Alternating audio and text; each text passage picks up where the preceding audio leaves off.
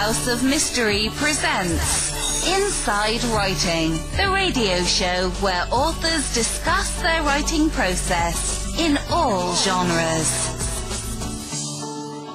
Welcome back into the House of Mystery, and of course, I'm Al Warren. Now, joining me today, co-host, we've got Mr. Michael Hawley. Here you go. Hello, Al. How Yeah. you doing, Al? I'm doing wonderful, as usual. Always wonderful, That's great. even when it's bad. Yeah. Um, so here we go. We're we're doing a couple of more uh, Jack the Ripper shows here, and oh uh, yeah. and uh, old time. And um, I think I've heard of Jack the Ripper. He's well, I'm uh, this one. This particular one, I'm looking forward to. When I first started in 2009, one of the one of the people that really got me on the right track was this guy named Simon Wood. So uh, I learned so much about it, and a lot of the stuff that I would research. Uh, I would talk to a mutual friend of ours, uh, and Joe Chetcuti, and he'd go, "Well, you know, Simon found that already." I mean, you know how many times that happened? It was amazing. so, so Well, I'm looking forward to this. if he really stirred you in the st- put you in the right uh, position there, he would have told you to quit. That's right. That's true. It's true. Anyway, so we got Mr. Uh, Simon V. Wood uh, on the line. So how are you doing today, Simon? Good, thank you very much. Yes, good. Fantastic. Um, okay, so now I now the book that you have out is called uh, Deconstructing Jack, and it's the secret history of the Whitechapel murders. So before we get too detailed into what's going on, let's just lay this out for listeners because some listeners might not have any clue of what the premise of the book is. So what's the basic um, premise of this book? Well, I didn't. I when I started out, I didn't have a basic premise. I thought, well, you know, I'll just start at the beginning and work my way through it and uh, see what happens. And as I worked my way through it, I suddenly came to realize that everything that we have been told about Jack the Ripper is a lie. Wow. And it's very hard to pluck the truth out of a big lie. So then I, then I went back into it and I started investigating everybody and finding out how they lied, when they lied. I don't think I'll ever find out why they lied, but uh, that became the prem- that became the premise for the book.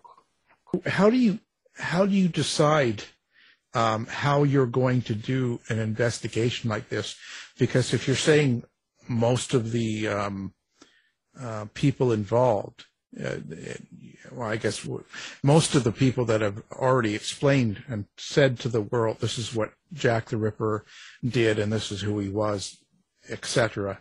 Um, so wh- where do you start from that? Do you just forget everything that's been said before and then start right at the very beginning and, and just not take into account anything? No, a- absolutely. Uh, I started at the beginning. I I ignored all the previous um, mentioned suspects. Sorry, Mike.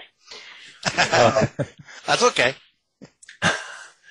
and I, I just worked my way through it. I didn't ignore the the suspects, but I just l- looked at them as they came up in chronological order, and you you kind of see where one story begets another, begets another, and so on and so forth, and then- you get the loose cannons like um, Donald McCormick and his um, Russian policeman sent over to discredit the uh, uh, the Metropolitan Police, which just came out of the blue and was nonsense. Uh, and then you of course, the, the thing that started me off in 1976 was the Royal Conspiracy. And that was a doozy. Completely fake. 100% fake. But by golly, it sold some books. Well, it's interesting, Simon, how you put this because when I first started, uh, the automatically the automatic assumption was there was a Jack the Ripper, and that legend was the truth. And so what you did was you went a step prior to that and said, "Hold, on, let's look at this first. Yes, yeah, exactly. And the, the, the question I have now that I, that I've come round to is not who was Jack the Ripper, but what was Jack the Ripper.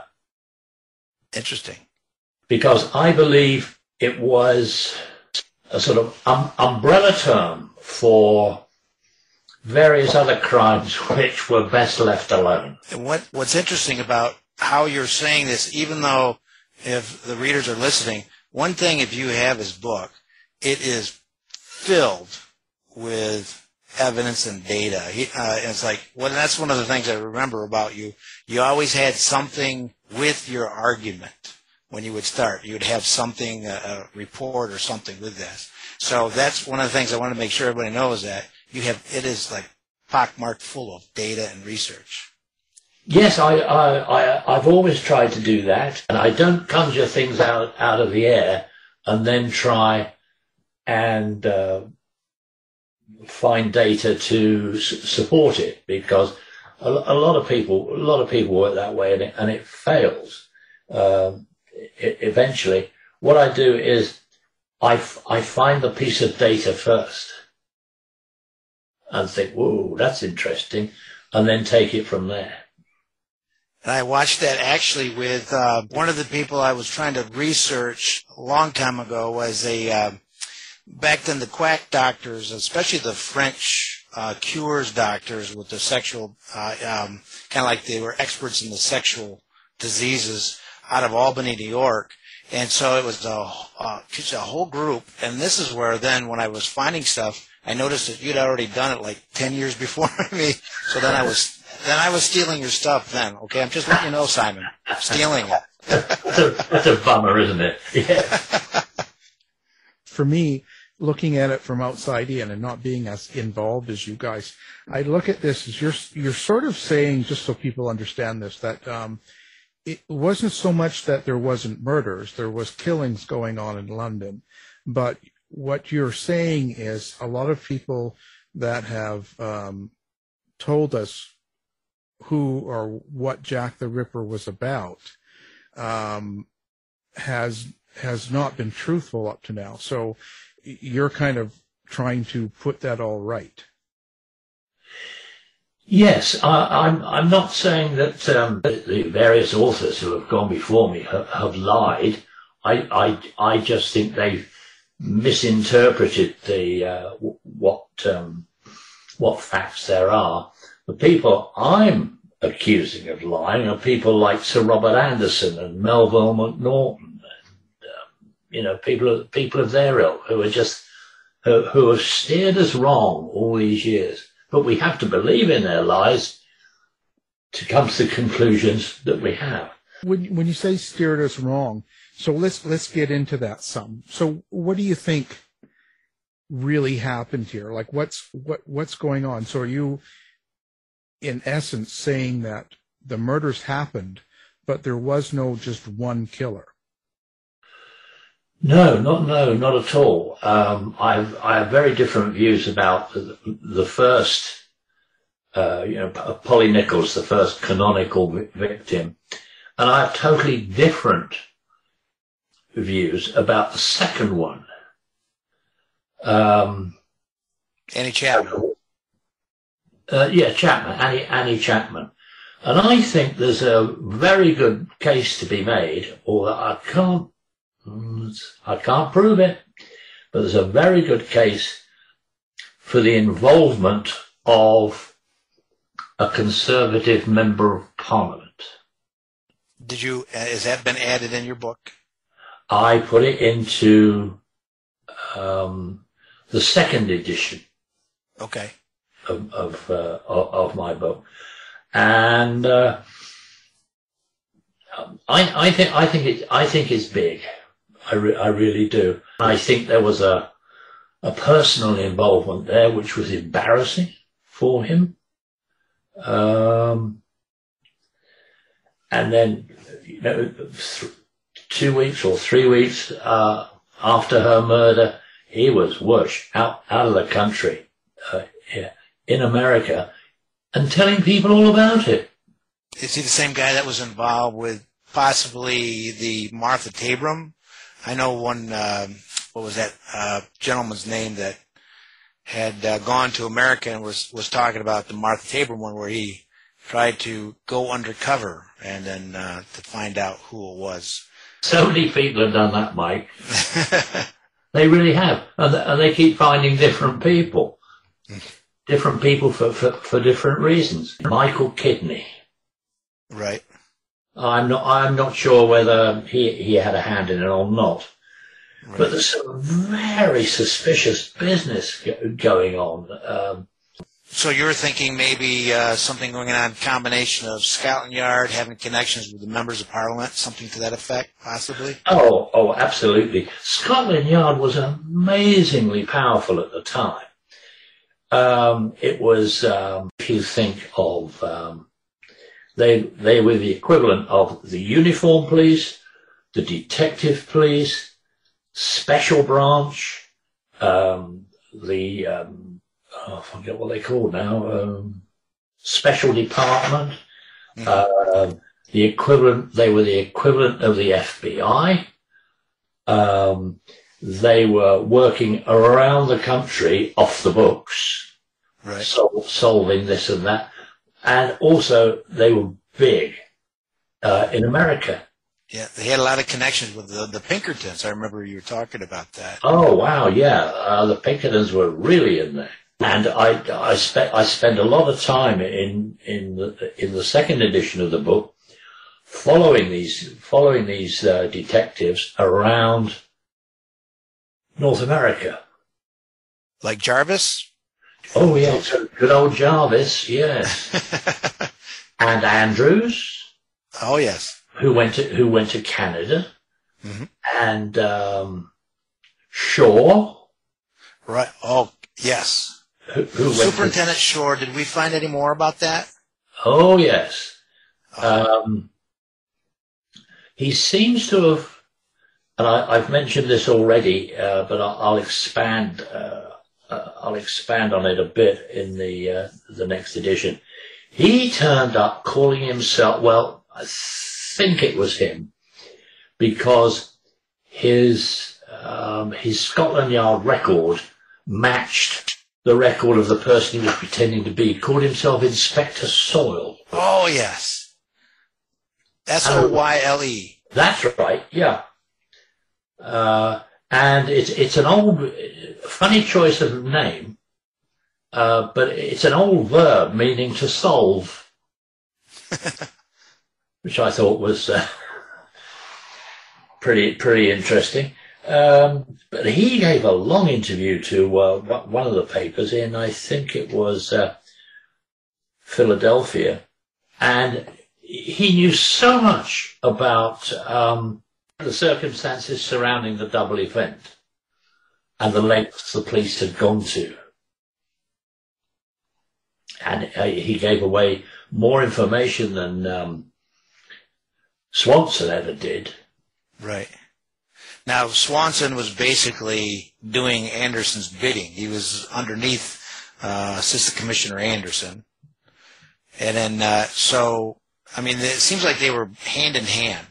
And, uh, and you had made a comment at once, once about, uh, when, uh, one of the suspects, Kosminski, who was actually Macnaghten, was the first person that brought his name up, even though Anderson championed him, but you never saw Anderson talk about any Polish Jew until Macnaghten's memorandum.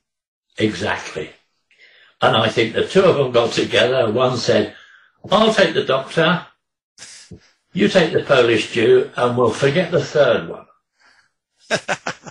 because that was the guy, Ostrog, who in October of 1894, just six months after the, um, the memoranda, was given, it was discovered that he, that he was in prison in Paris at the time Mhm. of the uh, Whitechapel murders, and he was given 10, 10 pounds for his trouble and false arrest.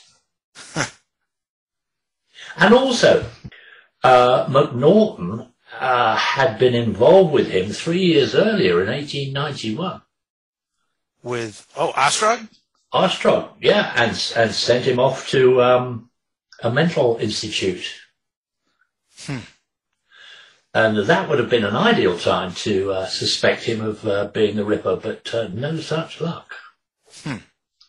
So you know he he he plucked three people out out of thin air. Said right, uh, one, two, and three. Right. These are our uh, three babies. Well, I have a, a question. I remember when you uh, when you looked at Anderson's writings, he made a comment that early September, when uh, they were going door to door, they were convinced. It was like when he he was not even there. Anderson was not even there yet because he was on vacation. But he said that when he got back, he was convinced. They were convinced that it was a Polish Jew. So it was almost a preconceived idea. It's almost as if Macnaghten knew that, so he gave him gave him that name, and he, he knew that Anderson was going to take that. Take the Absolutely. bite. Yeah. And I, I think that, that that whole business of the uh, the police going door to door in uh, in a very limited area of Whitechapel, it was about a about a square mile. The, the whole thing was a kind of um, unofficial census. To see who was there and and and who wasn't there.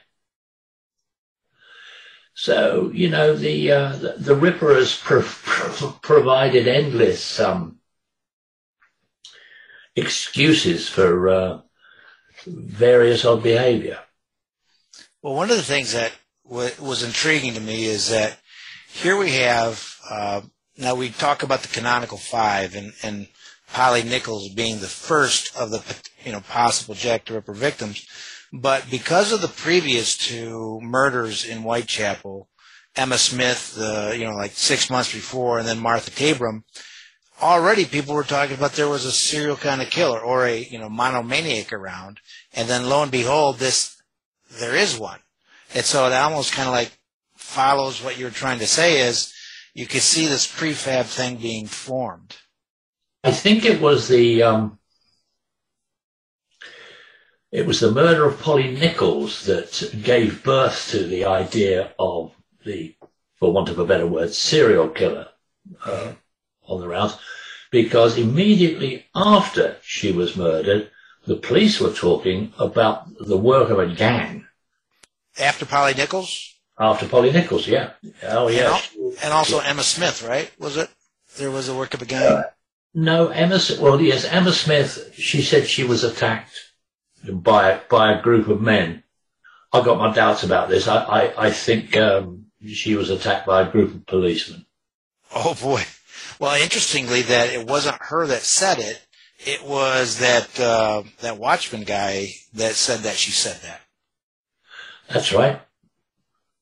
So And I think the thing that was used on her or in her, how horrible, um, was a truncheon. a what now? I'm sorry. A truncheon. Hmm. Perfect shape and size. Hmm. I mean, I don't know, and uh, I I don't know whether we will ever know. But um, Yeah. and also, you know, uh, after it happened, you know, the, all the police said, "Oh, don't know anything about this," and uh, Superintendent West, you know, put his best men on the case. Oh, can't find anything about this. You know, my men would know. Yeah. And it, it, it's all very shaky. The, and then how about the now the Mary Kelly? That was a brutal one, and then indoors. How about any perspective on that particular? Well, funnily enough, I was working on this uh, earlier today. This is a very difficult one to get around uh, because there's, there's so many things to consider. But I don't believe anybody was murdered in Huh. Miller's Court. And the photograph we have of the corpse in Miller's Court, I don't think is a photograph of a female human being. Oh, really? Yeah. Do you think it's? I mean, uh, maybe like a male human being, or so? Uh, I mean, it's it's pretty nasty. It's ripped apart. Yeah, but uh, you you look at it closely. I'll, I'll I'll have to send you some pictures. hmm you look at it closely, and it's why I asked you about the wax museum that was round the corner in Whitechapel. Oh yeah. Oh, I get you. I see that uh, that it might be something like that that that kind of display because we were talking about that Whitechapel's Wax Museum. They were trying to imitate Tussauds, and then who are were experts at it, and you could couldn't tell the difference between a, a human and uh, one of those wax displays. Exactly. Hmm. So I'm still still working that one out at the moment. It's uh, Hmm. and uh, th- this new edition of my book will be illustrated. Oh, illustrated. Oh, okay. So is this Yeah. the third edition? Third edition, yes. Okay. Because I Yeah. see, uh, like, uh, is you made the comment about the third edition? Because I, I thought I saw the cover. Oh, I know that you you have the cover ready for that third edition. That's right, yeah. I got that wonderful photograph from uh, Jose Aranto, Hmm. a Spanish photographer, and I, I saw this picture, and he just posted it up on uh, Facebook for no apparent reason. I took one look at this and thought, "There's my cover," and he was he was charming and helpful, and um, uh, he, he just said, "Yeah," and then he sent me a high resolution copy of it, and. Uh, I sent him a copy of volume two, second edition, so uh, we're all happy at the moment. Gotcha. So then again, uh, so like, so we have the canonical five, which we we always talk about that, like many people consider because they all have a similarities in mo, like deep throat cut. Uh, how would you kind of put that into play? Are, are you saying, well, I, I guess you said Mary Kelly was likely possibly not part of it, and then Elizabeth Stride, that was not even part of it either because that was probably a domestic. So then it would be only Polly Nichols, and then uh, Annie Chapman and uh, Catherine Eddowes, and Uh, Annie Chapman and Catherine Eddowes are the only two that kind of match each other. okay, Extent of, extent of mutilations and similarity right, of, uh, of mutilations, you know, all the stuff over the shoulder and, uh, right. I know, nasty. It is nasty, and I, I don't mention any of this in, Yeah. in, in my books. Uh, you know, people don't need that; they just need to know that they died. Right. And so, uh, again, just a cl- uh, little clarification. So, you're, the possibility that um, now, would you say, let's say, Scotland Yard possibly involved, maybe with the member of Parliament, but how about the press? I mean, they were in for money, wouldn't? I mean, I- you could see that there was some big money being made. Oh, they they were certainly out to uh, e- exploit it for uh, for all it was worth, but I don't think they were behind the exploitation. I mean, none of it would have happened.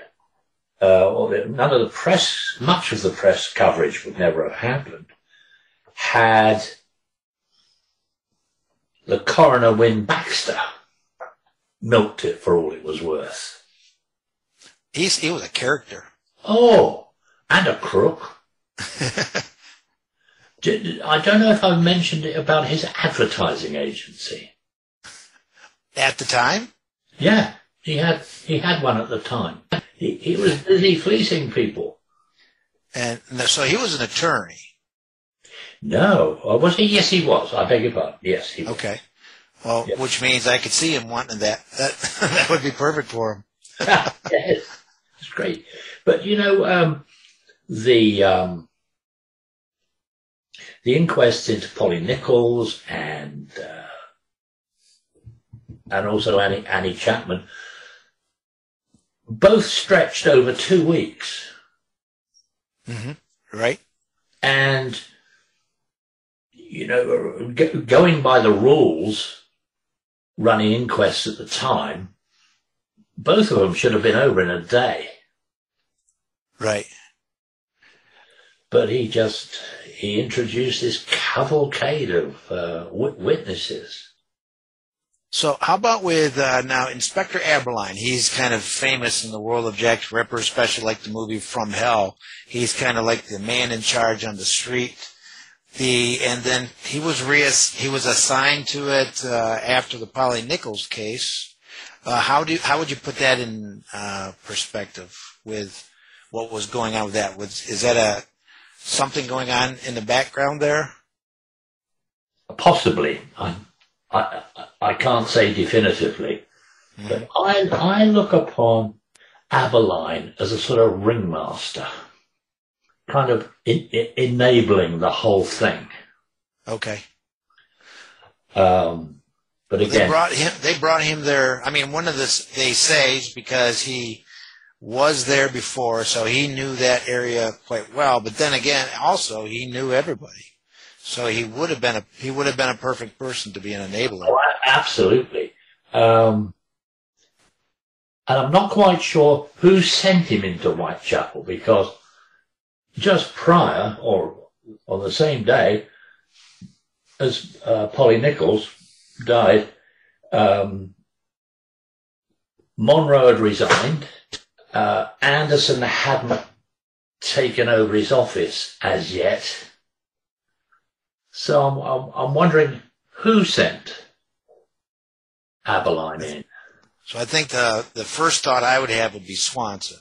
and I don't know. You know, the, but then, I mean, he was a chief inspector. I mean, I know that, uh, you know, he was kind of like supposedly the the one that was supposed to be in charge, but, um, but I'm curious to see uh, what would that also to see what was going on back then. It could, yeah, you're right. It couldn't have been Anderson. No, no. And also, well, the other reason he was sent in was because Reid and right. Arnold were both on leave. Reid was on leave at that time. Okay. Exactly. We at Wondery, creators of Dr. Death, Scamfluencers, and Over My Dead Body, go deeper into complex true crime stories to give you an inside look at the facts. And now we're launching the ultimate true crime fan destination, Exhibit C. It's truly criminal. Wondery's Exhibit C gives you the detective's lens of all of the evidence, taking you step by step through the twists and turns of each true crime case. Join the Exhibit C online community to access exclusive show merchandise, member only content, and to hear directly from top criminal and social justice experts, witnesses, and investigators as they take us beyond the evidence and into the case file. Join now by following Wondery Exhibit C on Facebook or find us on the web at WonderyExhibitC.com and listen to true crime podcasts on Wondery and Amazon Music. Exhibit C. It's truly criminal. They both, uh, um, Polly Nichols got murdered on the Friday and both their leaves started on the Sunday. And then Arnold, um, so he was the one in charge, the local there, and he was the head inspector, Reid was, yes, of this Whitechapel. He was your local CID man. Okay. And they both went off on holiday. So, or vacation as you call it over here. But so they, they couldn't have thought you know, that the murder of Polly Nichols was, was of any great importance. Hmm. Mind you, it hadn't happened within H division. It, her murder happened in J division. That's right. Just over, just over the border. So that was, that was neat. Right. And Inspector Helson, I think, was involved with that.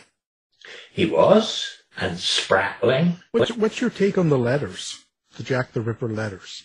I, I, I don't think any of them were written by the the murderer. And it's interesting about the, uh, the, the Dear Boss letter and the Saucy Jacky postcard, which followed on, on, on the Monday. Because it, it that's the thing that ties Eddowes and Stride together. The, the letter kind of takes the blame for the forthcoming murder of Eddowes. Mm-hmm. And then the postcard ties Stride with Eddowes and makes it a double event. So when, when the, in the letter, the author of that letter said double event this time, was that the Saucy Jack letter or was that the, um, the first letter? I Dear boss. that was the Saucy Jacky postcard. Okay. And then suddenly it was it was uh, a, a double event. And so that guy was. Uh, so they're wondering. Is I think it was Israel Schwartz. Was he the one that saw somebody with uh, Elizabeth Stride? That's right. And then he he he he, he ran off home, thinking, he, thinking he was being chased by somebody. And then, so that might very well be who Inspector Anderson and Swanson thought was the, the person that identified the killer or something to that effect. Well, I'm rather disposed towards thinking it was um, Joseph Lawende Okay. who came out of the Imperial Club on the morning of Eddowes' murder Right. and saw these two people standing at the end of Church Road, Church Passage, whatever it's called, which led down to Mitre Square. Okay. Um, Okay. And also, uh, in 1891, they got hold of him again to try and identify Sadler as the person he'd seen. Okay. And that was with uh, the uh, Frances Coles murder. That's correct, yes. And then Macnaghten said nobody saw anybody. But no one said a lot of things. Well, it's interesting because uh, maybe with Macnaghten's there was possibly a member of parliament involved with that as well. So, Well, trouble is the um, the member of parliament went off to America and he wandered about aim- aimlessly over there for, for, for, for no good reason. Then came back to Britain, then went to the Azores, and then resigned from Parliament. So he wasn't around for the double event or Mary Kelly. Hmm. He had a perfect alibi for those two. The only one he didn't have the alibi for was Annie Chapman. In the description of your book, uh, it starts out with Jack the Ripper did not exist. So Yeah. what what is it that you want people to get out of the book? Like, what is that kind of the what you hope they take away from it? And what do you mean by did not exist? Didn't exi- didn't exist as a as a as a person, as a personality, uh, as a, as a shadowy figure, was in around the East End. Um, he was he was an invention, and a very clever one. that became a legend. Oh, absolutely. I mean, I, I doubt that anybody at the time thought that a hundred and forty years, whatever it is, later, we'd still be taking a deep interest in this. I think they got to about 1895 and said to themselves, nah, I think everybody's forgotten about it by now. So what what do you think the point of that was for like who I'm trying to get to the root of who who it was that that created this um legend so to speak and and why they did why they created it. definitely created by the police because uh, a, a newspaper reporter coming up with this idea is all well and good, but you needed the the blessing of the police to get this put on posters outside 168 police stations.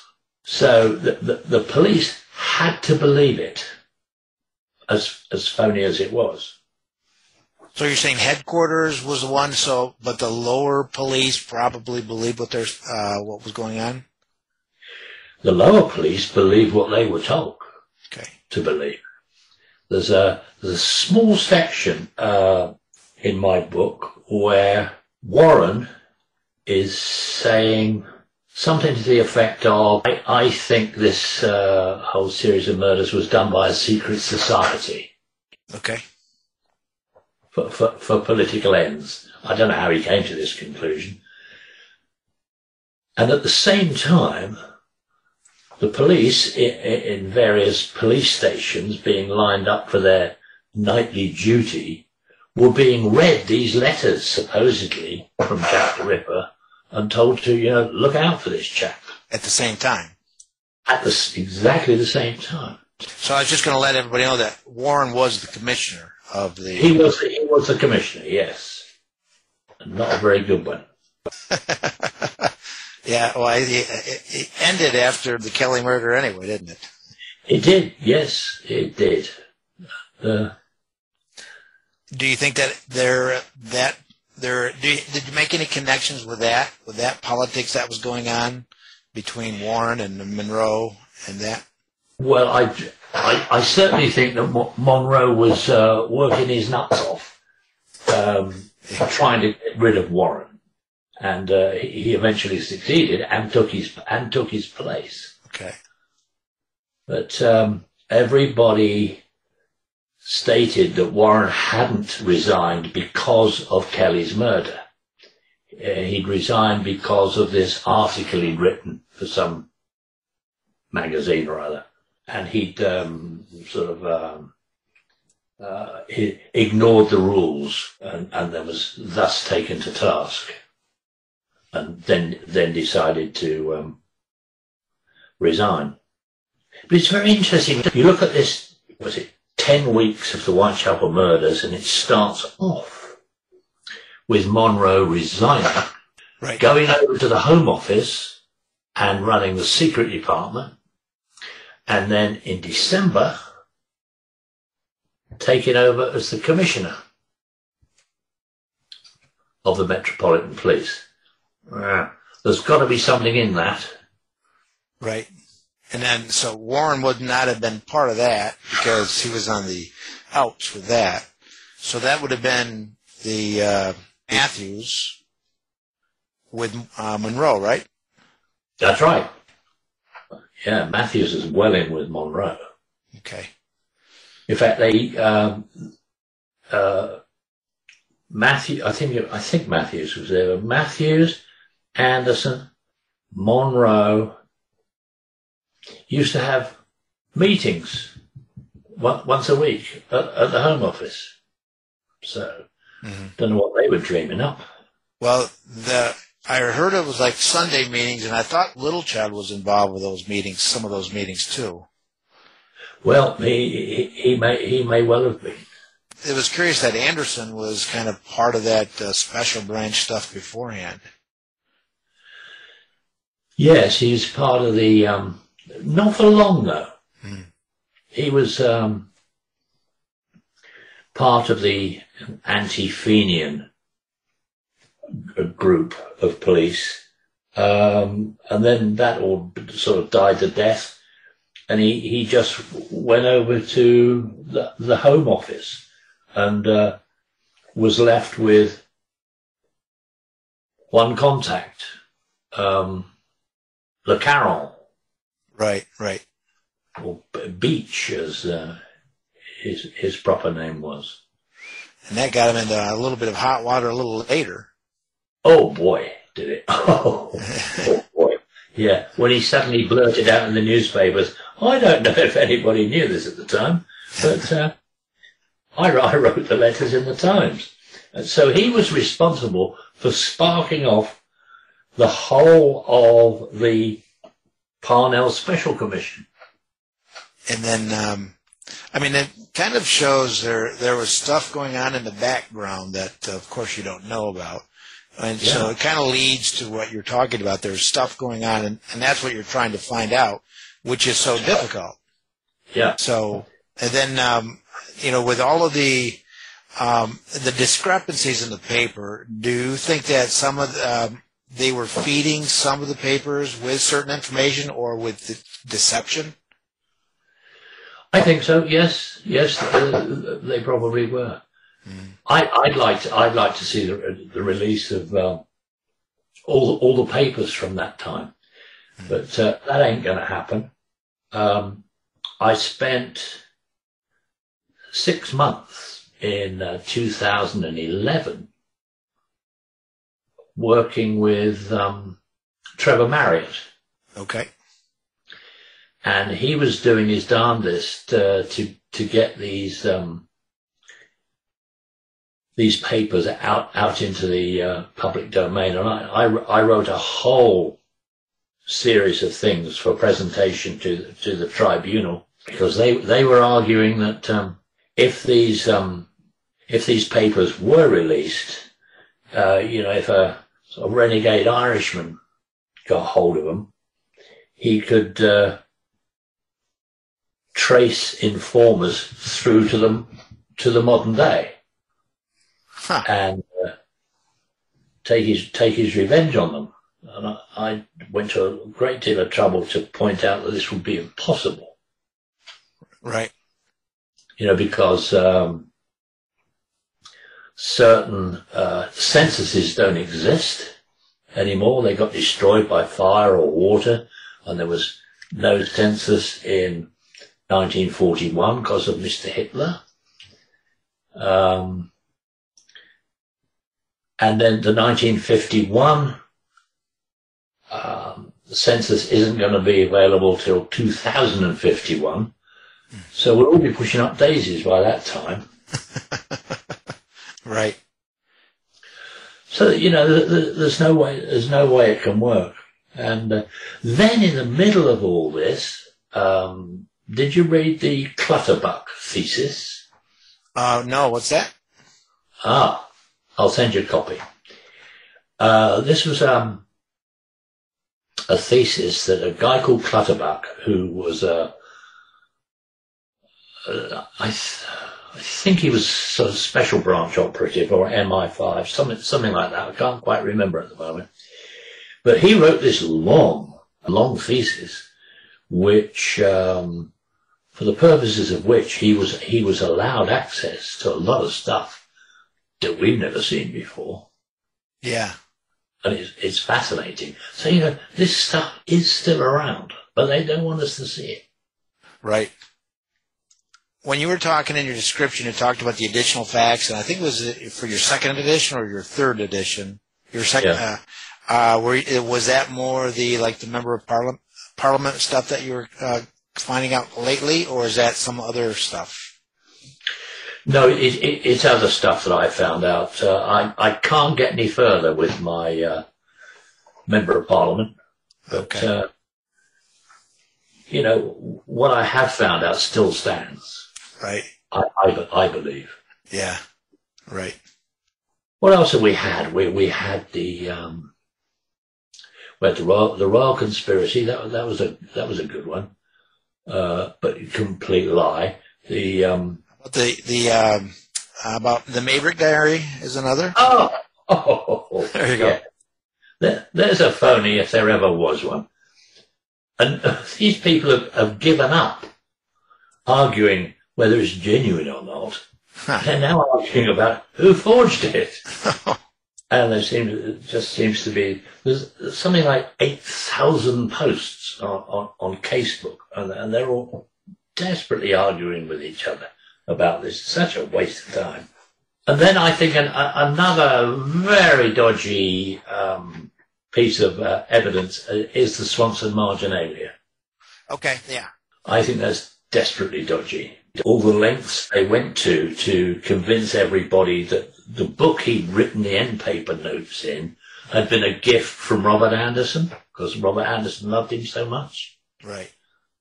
Uh, and it, wa- it wasn't. And, and they really had to, you know, fake it up by pasting a, a letter from Robert Anderson in, in the front of it and the date was all wrong. Oh, Aberconway, is it uh, that particular one? I think that's the granddaughter of Anderson. Oh, she's the granddaughter of Macnaghten. Oh, that's right. Okay, that's Yeah. right. I don't think the Andersons had any kids. Okay. Yes, they did. Yes, they did. Oh, I'm thinking of Swanson though. This was this was Swanson marginalia, so it was from Swanson. That's right. Yeah. Okay. Well, the other thing I was interesting, you made a comment about the uh, the clocks at the time.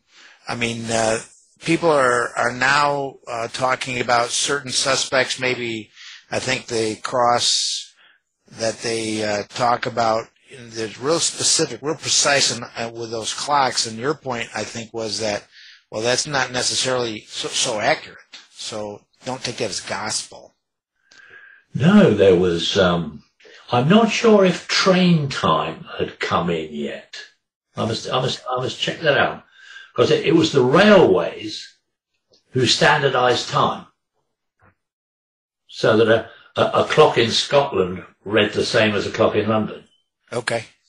Because before that, they just said what they wanted to say. So uh, you had no idea what time you were going to end up in Scotland.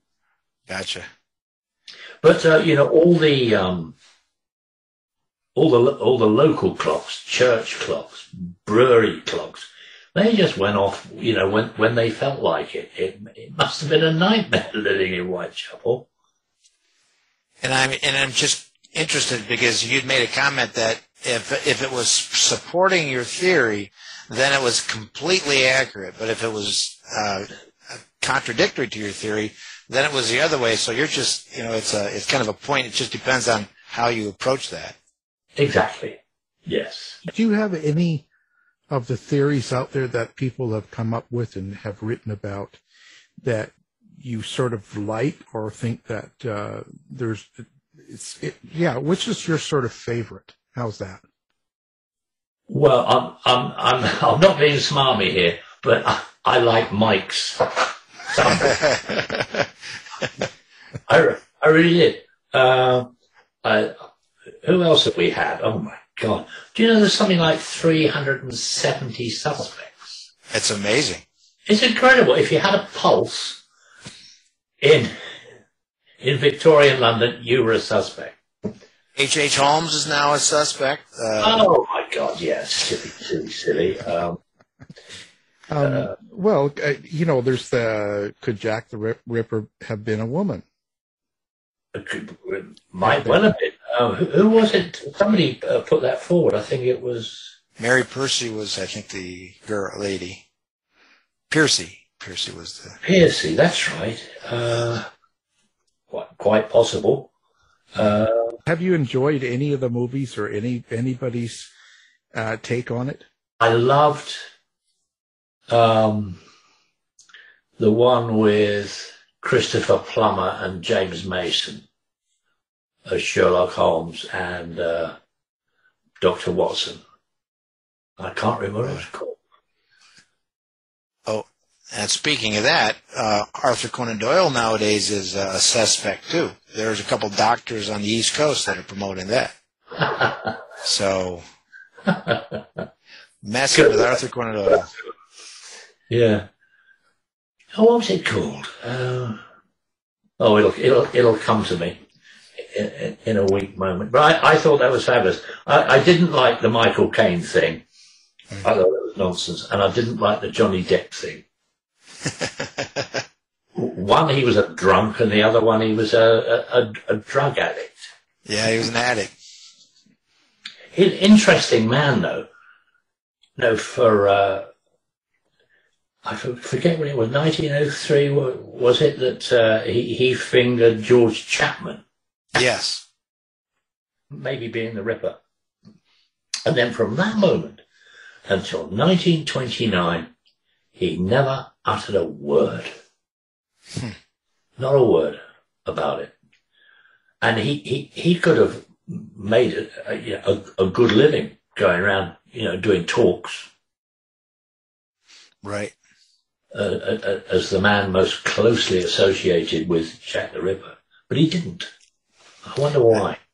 I think Anderson did some talks. Oh, Anderson talk, talked about a whole lot of things.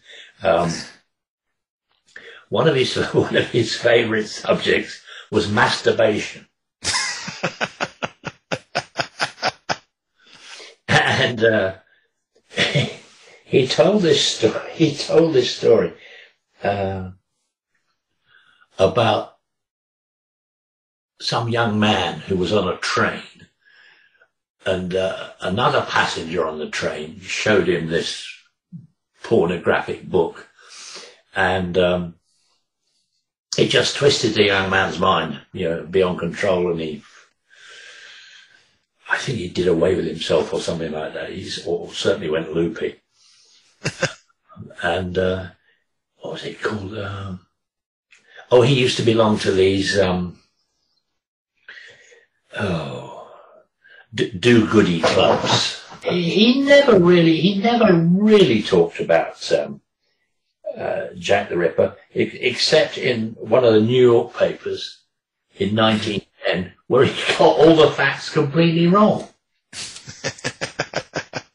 That that was a habit that happened. Oh yeah. At the end of the day, when someone picks up your book, takes it home and reads it, is there something you hope they take away from that book? As I said uh, uh, earlier, uh, I think if they can stop asking who was Jack the Ripper and start asking what was Jack the Ripper, I think um, that'll do them a lot of good. Right. Because you, you can't, you, even with the best intentions, uh, you, you know, Mike, you, you've, um, you know, with Tumblety, you could never finger him for the murders, could you? He's and he's just got worlds of stuff. This guy has been everywhere. I think that's what's so interesting about him because what he happened in not just the Ripper thing. He's just this character, so he's so fun to research. Oh, absolutely. So uh, all the stuff about Yeah. Abraham Lincoln and um, who was the uh, oh yeah, who was it Garfield Garfield was it?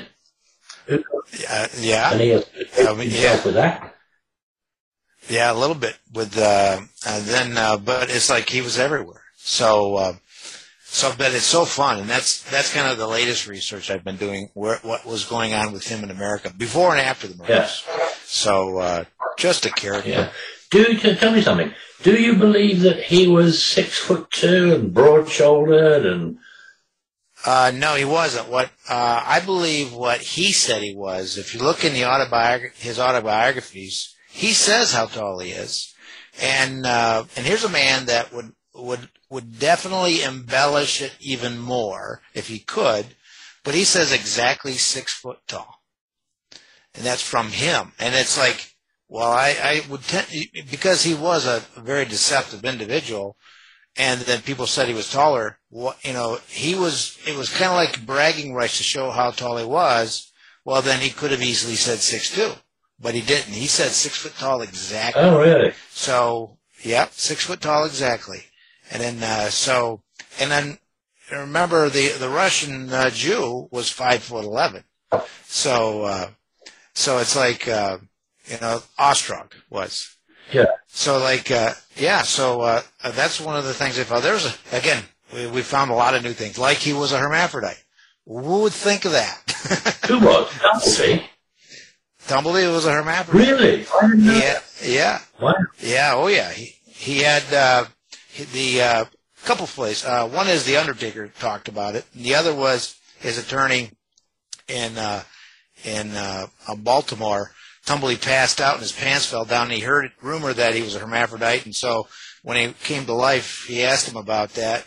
And Tumbley says, "Well, that's uh, you know uh, has plagued me all of my life." But uh, that brings on a whole new light. he definitely identified as a male, but he uh, that that uh, that um Baltimore attorney under oath was talking about the the male and female parts that Tumblety had.